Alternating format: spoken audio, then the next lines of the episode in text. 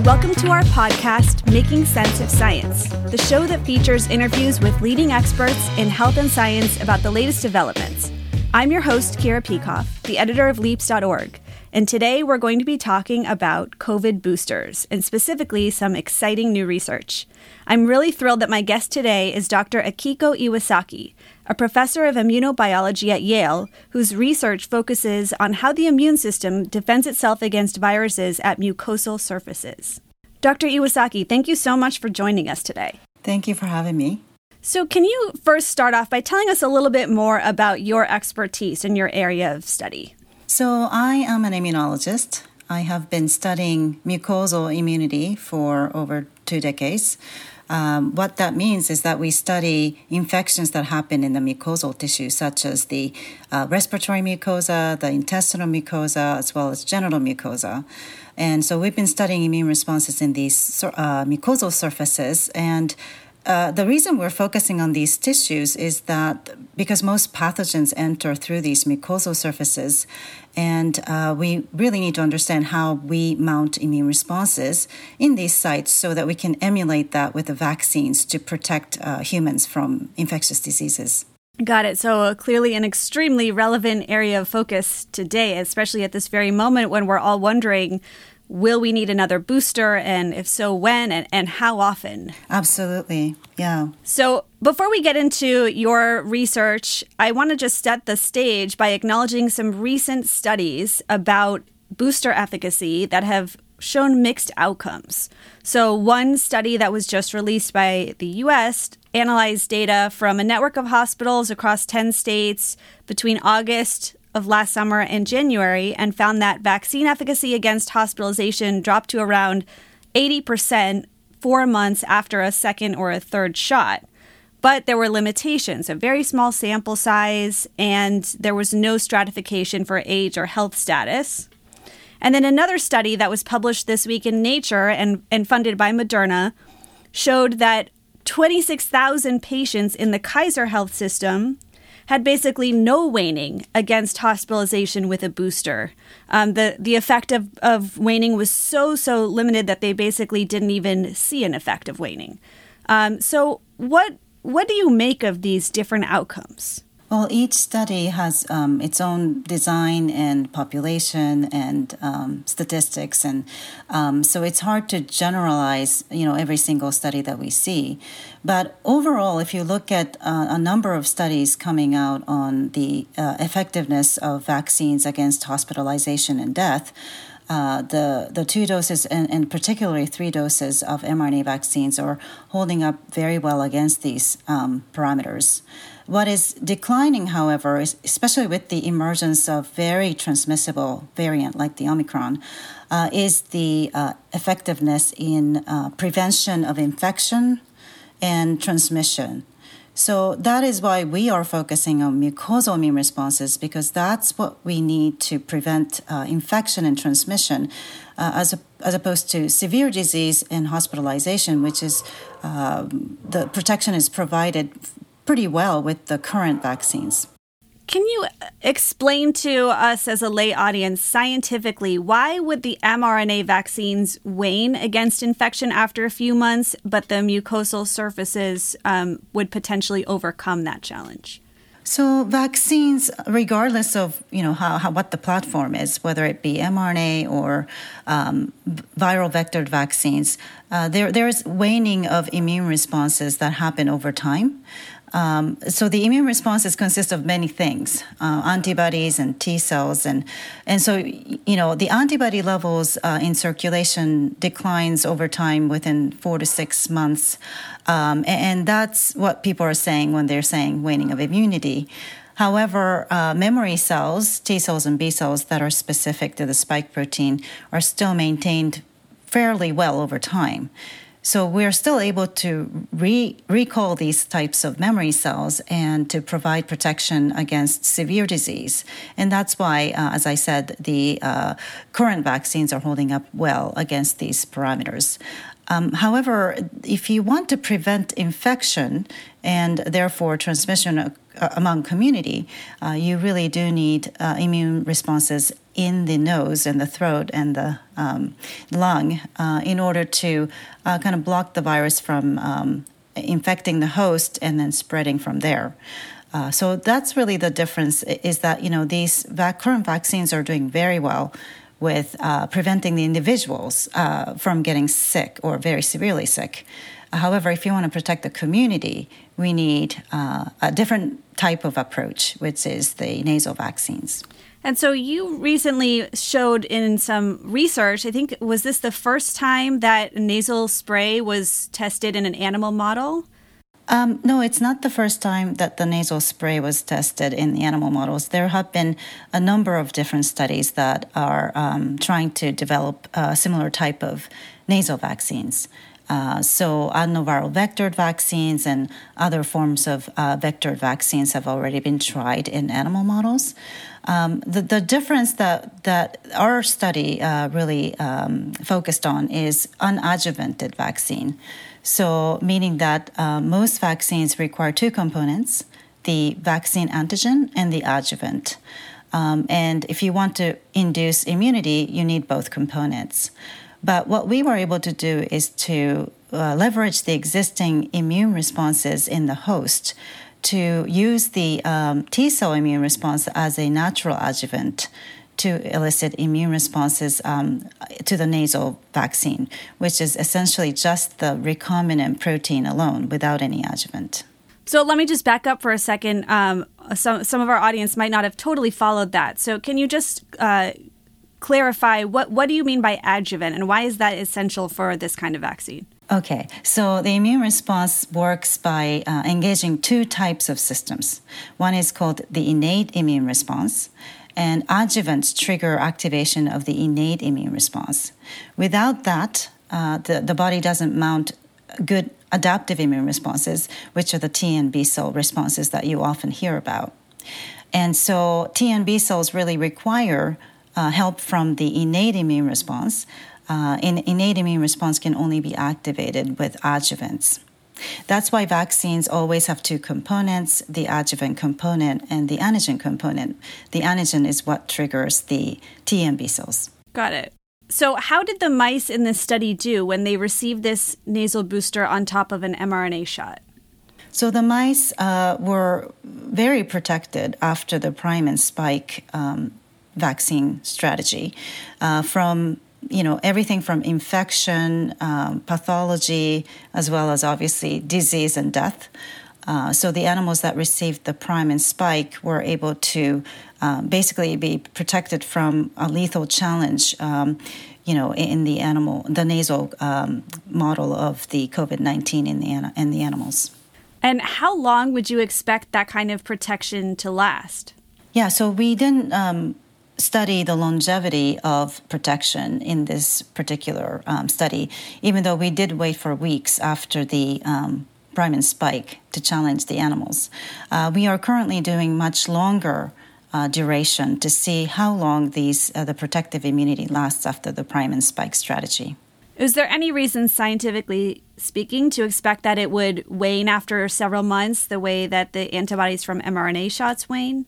Yeah, I, am not sure if there's anything that's particularly, you know, magical about the prime and spike strategy for um, longevity, except to say that we know from other um, infection and vaccine models that these local immune responses, what's known as the tissue resident memory cells, they tend to last for a very long time within the within the tissue itself. They establish these little um, pockets of, um, you know, memory within the nose and the throat and the lung. Um, so I would I would expect that this kind of strategy would uh, be more durable with respect to uh, immune responses. Um, and the other thing that we can do is by using a different type of spike to boost uh, through the nasal cavity, we can um, broaden the antibody response against a, a different type of spike. So uh, we used SARS CoV 1 spike, the original SARS spike, to do the um, heterologous prime and boost using this strategy.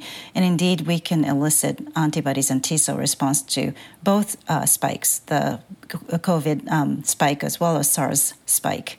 So it's a very versatile way of um, eliciting hopefully longer lasting immunity that is also more cross protective against different variants of concern.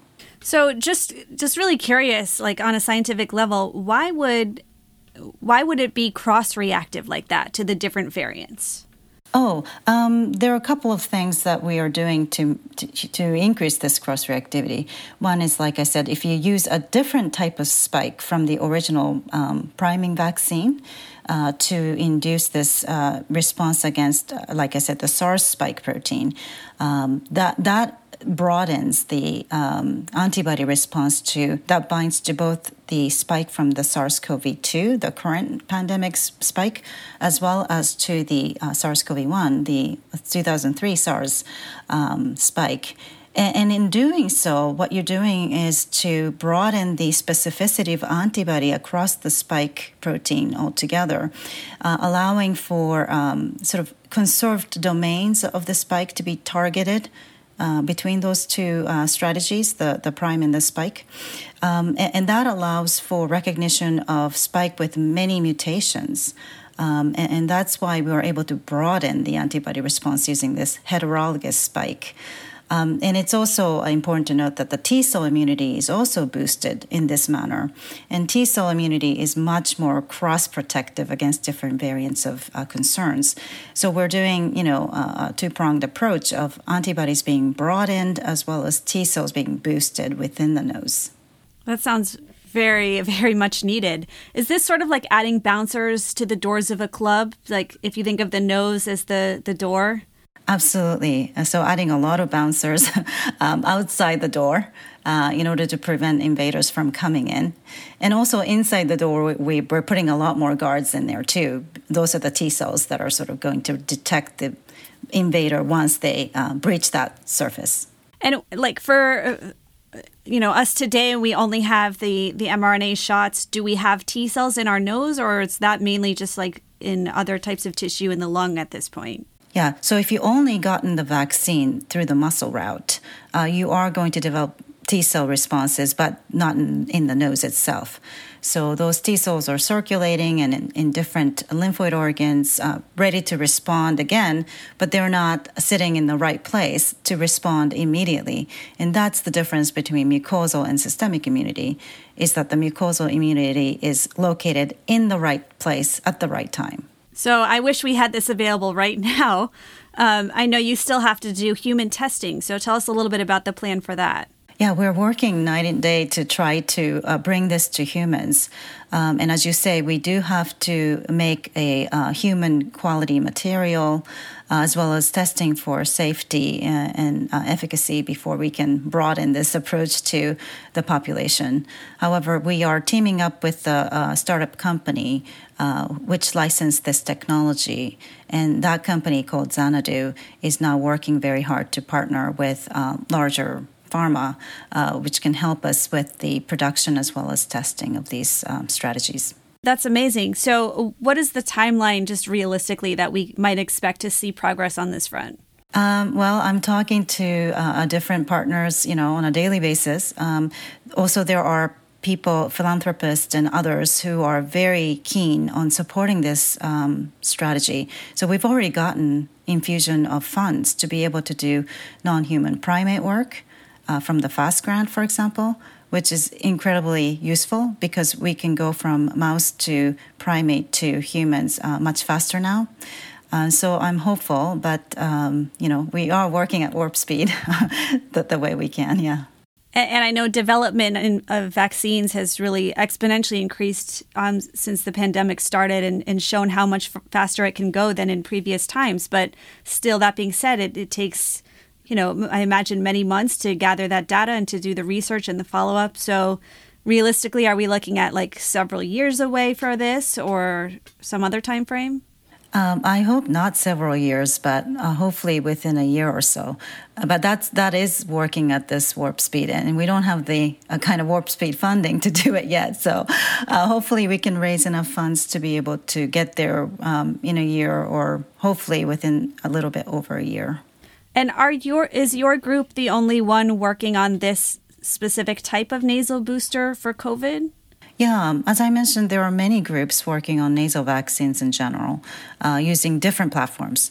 Uh, we are the only one working with the unadjuvanted spike, um, as well as we also tested mRNA vaccine coated in uh, different nanoparticle uh, that can also induce the similar kind of response. Um, so, yeah, these two particular um, agents, uh, I believe we're the only ones trying to do that right now. Okay.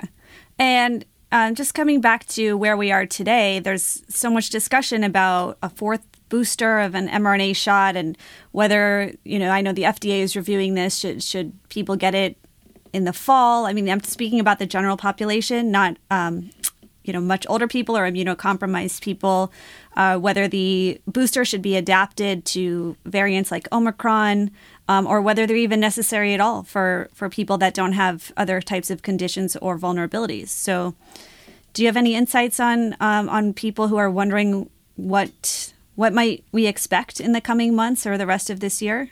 Um, well, it's really hard to predict what might happen this year because uh, that all depends on what kinds of variants of concern might emerge. Um, and you know if it's highly transmissible or more virulent or combination um, the type of discussion we'll be, we will be having will be distinct um, but uh, for now, the uh, as I said, the current vaccines are working well to prevent severe disease, especially uh, after the third dose and uh, potentially in immunocompromised patients as well as uh, older people.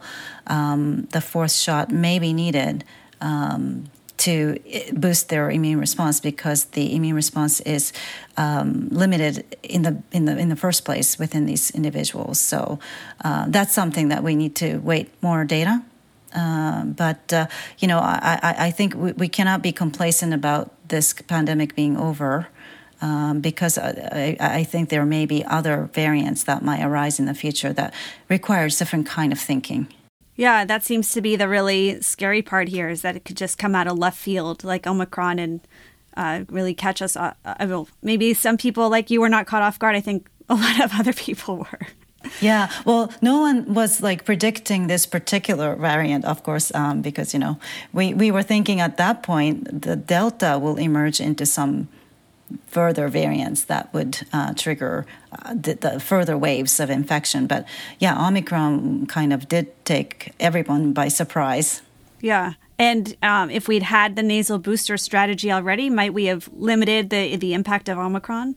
I, I would I would hope so and think so. Um, one of the advantages, uh, which we didn't even get into yet, is uh, of this uh, prime and uh, spike strategy, is that because it's a nasal vaccine, you don't need healthcare workers to administer this kind of booster, right? And it's very stable at room temperature. Uh, we don't need a cold chain to um, really distribute this throughout the world. And so you can imagine delivering these types of vaccine to uh, remote parts of the world where there are no uh, established health healthcare line uh, to be able to administer this, you know, self-administer this um, within um, populations, and that that would change the distribution as well as the uptake, I think, of, of vaccines in general. Um, particularly people who are afraid of needles. Um, th- this may be a much better palatable kind of vaccine uh, to to take. Yeah, I'm really glad you mentioned that. That's a very important point. Um, and what about side effects compared to mRNA shots? Yeah, uh, we, we don't really see any side effects. I mean, of course, we can't survey the mice how they're feeling, but um, as far as we can tell from uh, tissue analyses, we don't see uh, much inflammation at all because we, we're not giving any adjuvant, and so just the uh, recombinant spike protein in um, saline solution um, that's sprayed into the nose. It's it's extremely innocuous, I think, um, and uh, we you know we are generating strong booster immune response without much side effect. Uh, but of course, that needs to be tested in humans. Of course. Um, and is this the kind of thing where we would all be kind of getting a nasal booster once a year or once every period of time just to keep up those those uh, bouncers at the door, as it were? Absolutely, yeah. So those, um, you know, bouncers will reduce uh, in number over time, and uh, if we can do this very easily, for example, you go to the, you know, drugstore to get a uh, nasal spray, and just do this health, uh, a, a sort of self administer um, booster, even if it is required every six months, it's it's not a very high bar for people to to be able to do so.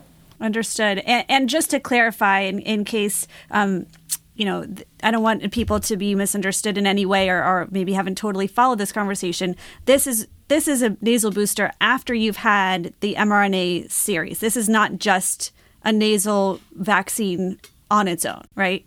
That's correct. Yeah, that this is a booster strategy um, that requires the primary series. Absolutely. So, um, but but you know, hopefully by now many people have already gotten that.